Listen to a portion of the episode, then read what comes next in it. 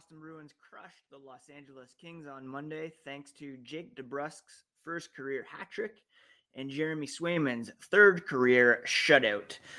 What does it mean for DeBrusk's trade value? It's an ongoing conversation that will be had over the next 21 days leading up to the NHL trade deadline. So let's get into it on today's episode of Locked On Boston Bruins.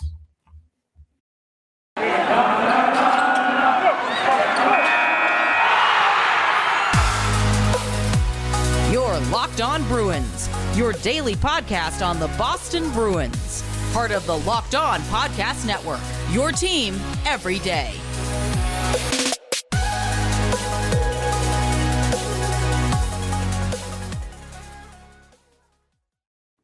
What is up, Bruins fans, and welcome back to the Locked On Boston Bruins podcast. I'm your host, Ian McLaren, and this is a daily show where we discuss all things spoke to be, as well as take a look around the NHL. Today is Tuesday, March 1st. And I want to thank you so much for making Locked On Boston Bruins your first listen every day. The podcast is free and available on all platforms as well as on YouTube. So please do hit that subscribe button, both podcast and video, and you will never miss a thing here on the Locked On Boston Bruins podcast. You can also follow along on Twitter and Instagram at Locked NHL Bruins. And you can find me, my dad jokes, hockey tweets, at Ian C. McLaren, a lifelong Bruins fan, covering this team for various outlets for the past 17 years. And major shout out this morning to all of you who stayed up to watch last night's game, especially if you're on the Eastern time zone like I am. I didn't quite make it, but caught all the highlights this morning. And what a game for Jake DeBrusk, as well as Jeremy Swayman. You know, I've talked a lot on the podcast this season about puck luck and how the Bruins have been doing a lot of things right offensively or just as a team. You know, their differentials when it comes to shot attempts, shots, scoring chances have been in their favor, top five in the NHL in a lot of these categories, but they're not getting that puck luck. Scoring 5-on-5 hasn't been there. Last night, a lot of things went right for the Boston Bruins as they scored 7 goals en route to a 7-0 win over the Los Angeles Kings, a team that had been pretty hot coming into this one, to be honest. The big story in this game was Jake DeBrusk popping off for the natural hat trick, scoring just 1 minute into the game, added another later in the first period, and then scored 53 seconds into the second to complete the natural hat trick, playing alongside Patrice Bergeron and Brad Marchand. Bergeron added a goal as well. Eric Haula scored twice, playing with Taylor Hall and David Pastrnak, although one of his goals was assisted by Coyle and Smith, and Taylor Hall stayed red hot as well. But again, the story was Jake DeBrusk, and he is on fuego at the moment. He had a hat trick, like I said. He had an assist. He's now up to 14 goals, 24 points in 48 games. He's on a 5-game point streak, 7 goals, 9 points over that stretch, and happy to get a bit of puck luck on his side. You know, one thing about Jake DeBrusk that Bruins fans are well aware of is his streakiness. He can be very hot like he is right now. He can really cool down at times. And he said last night that it's a kind of a funny way of looking at it, the ups and downs, because the ups means he has the attributes to score on a regular basis. He said it's the best league in the world. Hard to do this every night. Even top guys on each team have off nights or off swings, but he sure likes it when things are going like this. Bruce Cassidy said it's all there for him. The ability to see the ice, foot speed to beat guys.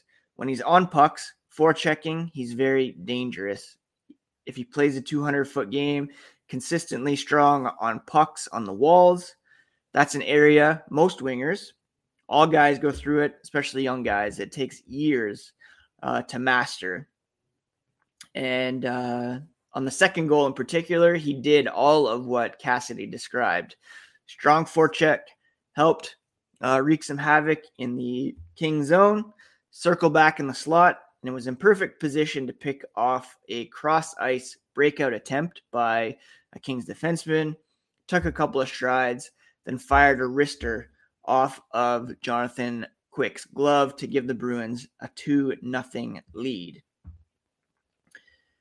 So what does this mean for Jake DeBrusk? This has been a conversation over the last several days. Being promoted to the top line with Bergeron and Marchand, obviously it's a prime spot to be in for any winger, even one who's playing on his off wing.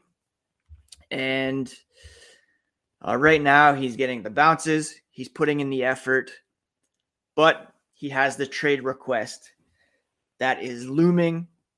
And, you know, you can see that he has the support of the guys. You can see how excited Bergeron was for him. He was talking to Pastrnak about picking out a hat after the game for, the hat trick. I think he picked a camo one to give to his dad, who's a big hunter. Do the Bruins. Obviously, it's good for Don Sweeney if Jake DeBrusk is playing at this high level. It boosts his trade value. There were reports earlier in the season that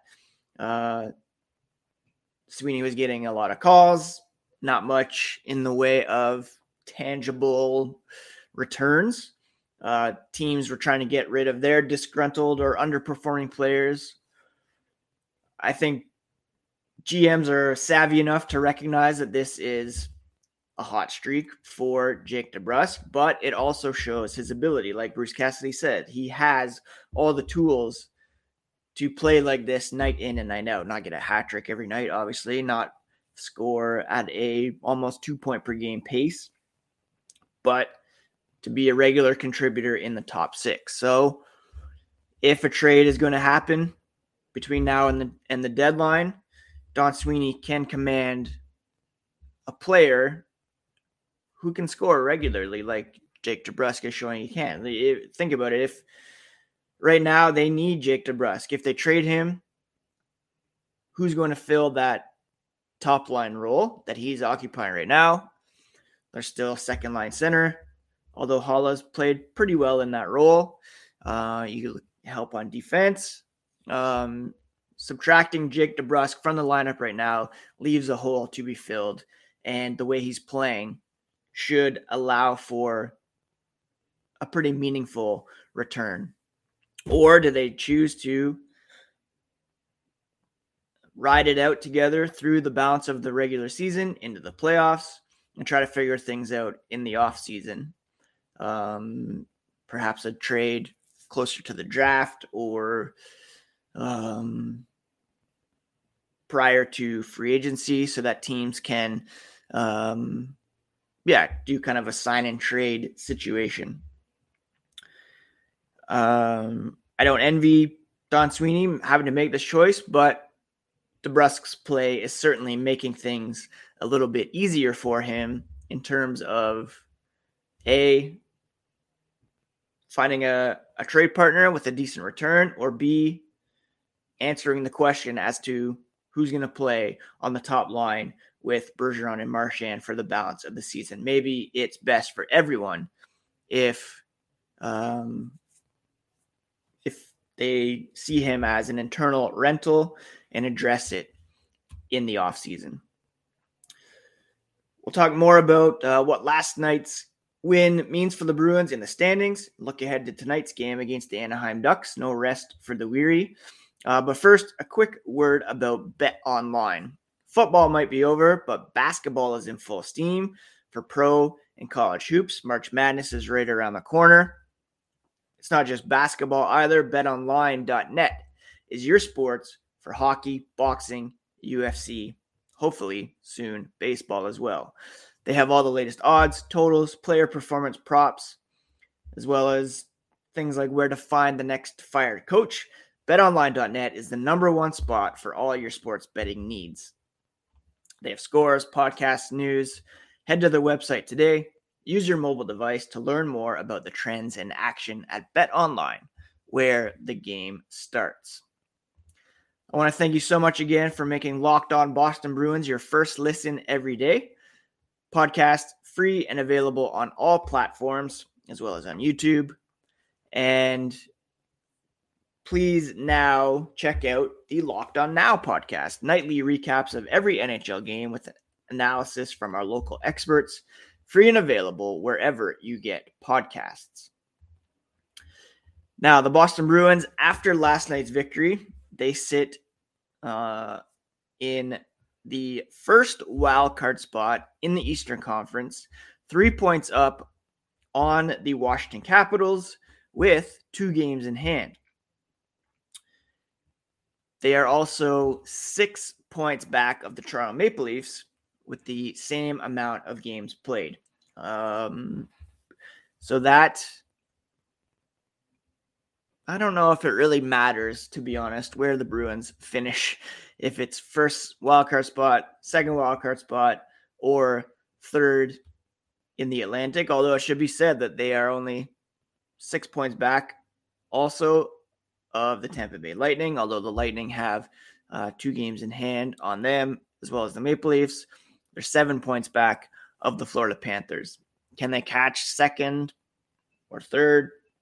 Possibly, but right now you're looking at a scenario where in the playoffs, if they finish in the first wildcard spot, they would be taking on the Florida Panthers in the first round. If they finish in the second wildcard spot, they'd be taking on the Carolina Hurricanes in the first round. And if they finish third in the Atlantic, they would be matched up against Tampa Bay in the first round. Those three teams are the top three teams in the Eastern Conference right now. By way of point percentage, it goes Carolina, Tampa Bay, then Florida. So perhaps Florida is the better choice of the three, but you know, the way all three of those teams are playing, it's going to be a tough first round matchup no matter what. But the underlying reality is the Bruins are playing very well at the moment, and they should feel pretty comfortable right now matching up against any team in the NHL. I mentioned their underlying numbers earlier. Right now, they're 5th in the NHL, 5-on-5 shot attempt differential. They're 1st when it comes to shot differential. Expected goals, they're 2nd expected goal differential. High danger chance differential, they are 4th in the NHL. So they are an elite team when it comes to possession stats, shot attempts, high danger chances, shots. Again, they're still a bit down when it comes to shooting percentage. If you listen to the chat last week with Allison Lucan, we talked about PDO. The idea is teams, you add up their shooting percentage and their save percentage, and it should add up to about 100. That's kind of the mean, the average. The Bruins right now, 987, which puts them 28th when it comes to PDO. Their shooting percentage, keeping them down. They're getting excellent goaltending at the moment. Over his last 6 games, Jeremy Swayman has a record of 5-0-1 with a 971 point percent or save percentage. Definitely belongs in the Calder conversation, and he's emerging as the Bruins' number 1 goalie, the guy that could get the Lions' share of starts down the stretch. and be the starter into the playoffs. Having said that, it will be Linus Ullmark who will get the start tonight. The Bruins wisely choosing to make use of this tandem in a back-to-back situation. The Anaheim Ducks enter this game chasing a playoff spot in the Western Conference. Right now, I believe they are on the outside looking in when it comes to the wild card. They are, 2 points back of Dallas, 2 points back of Edmonton in the race for that second wild card spot. They are led in scoring by Troy Terry, Trevor Zegras, Sonny Milano. They have a very good up-and-coming team. Perhaps not quite there. They're trying to make some decisions about some players heading into the trade deadline. Hampus Lindholm, Rickard Rakell. Do they want to keep going with this youth movement? The Bruins not always successful when it comes to traveling to Anaheim. And we'll have to see if the Boston Bruins are able to keep this winning trend going. Just trying to find their all-time win-loss records against the Anaheim Ducks. They're 16, 19, and 2 against the Ducks. And in Anaheim, they are, let's see here. Where do they play? The Anaheim Ducks. Anyways, they have not been super successful in Anaheim over the years. The Honda Center, 7-9-2 over the course of the Ducks' existence. So they have struggled against the Ducks. Hopefully they can keep things going tonight in a game that could help them in terms of the standings. Stay above the Washington Capitals, who lost last night to the Toronto Maple Leafs, continue to put some distance between themselves and the Capitals. But again, it's kind of pick your poison when it comes to first round opponent for the Bruins. I should note as well, Charlie McAvoy had 2 assists, giving him 34 points, 7 goals, 27 assists, surpassing his previous career high of 32 points. That was set a couple seasons ago. Eric Haula picked up his 100th career goal. It's hard to choose anybody but Jake DeBrusk as the Big Bear, but he did get those honors the other night. And I think instead, I'm going to give it to Eric Haula. I've been a bit, I wouldn't say critical of him, but a bit questionable perhaps of whether or not he can carry the load as the Bruins' second-line center. Last night, he had the 2 goals, 3 shots. He threw in a hit and a block as well. And perhaps, like I've said before, maybe it doesn't even matter who is playing with David Pastrnak and Taylor Hall. Those guys can drive any line. And I really do think that it's possible they might stick there. But at the same time, I wouldn't mind seeing an upgrade at the second line center position still. And Eric Haula, I think, is more of a bottom 6 forward right now for a championship caliber team. Before we get to some news and notes from around the NHL, I want to talk for a quick moment about Rock Auto. With the ever-increasing numbers of makes and models, it's almost impossible for your local chain auto parts store to stock all the parts you need. Why endure often pointless or seemingly intimidating questioning and wait while the person behind the counter orders the parts on their computer, choosing only the brand their warehouse happens to carry? You have computers with access to rockauto.com at home and in your pocket, and you can save time and money by using this family-owned business who's been serving do-it-yourselfers for over 20 years. Their prices are always reliably low for every customer, and they have everything you could need from brake parts, tail lamps, motor oil, even new carpet. Go explore their easy-to-use website today to find the solution to your auto parts needs. And write Locked On in there, how did you hear about us box, so they know we sent you. Amazing selection, reliably low prices, all the parts your car will ever need at rockauto.com. Thank you again for making Locked On Boston Bruins part of your day. Now make Locked On Fantasy Hockey your next listen, as hosts Steele Roden and Flip Livingstone help you become the expert of your fantasy league, free and available wherever you get podcasts.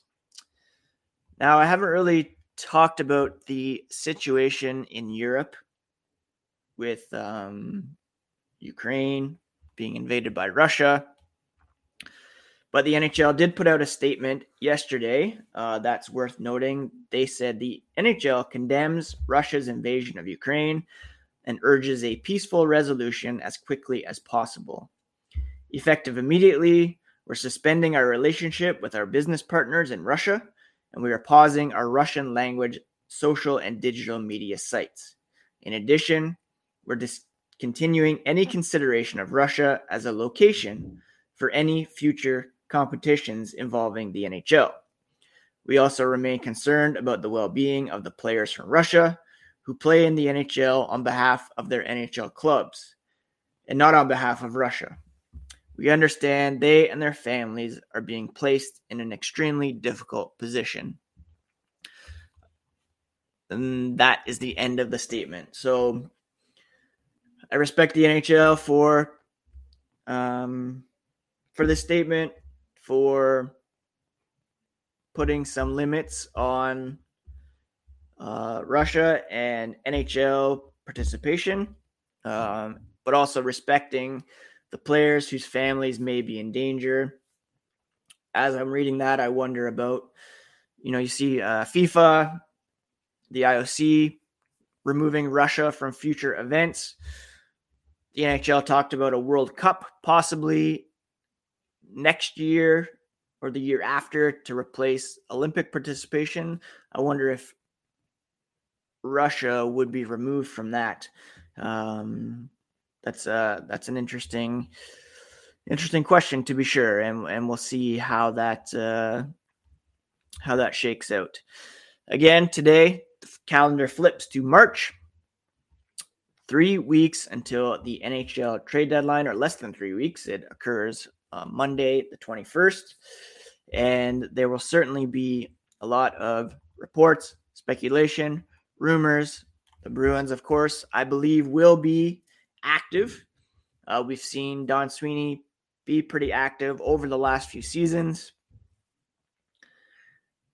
And if his recent trend continues, it won't be shooting for rental situations, but players with term, like he did with Kasha and Richie, like he did with Charlie Coyle. Taylor Hall. I guess Taylor Hall didn't have any commitment to the Bruins beyond last season, but that was definitely worth the risk. Curtis Lazar was part of that, and he had some control as well. Just be careful when you're reading those reports, rumors. Take some with a grain of salt, others you can trust. And I'm excited to see how it all plays out. Thank you for sticking with the podcast. I do appreciate the support. February was another great month, and I'm excited to see continued growth here in March. So please do subscribe, download as often as possible. I realize it may be a challenge to listen every day, but any and every listen is very much appreciated, as well as the views on YouTube. Please do subscribe over there as well.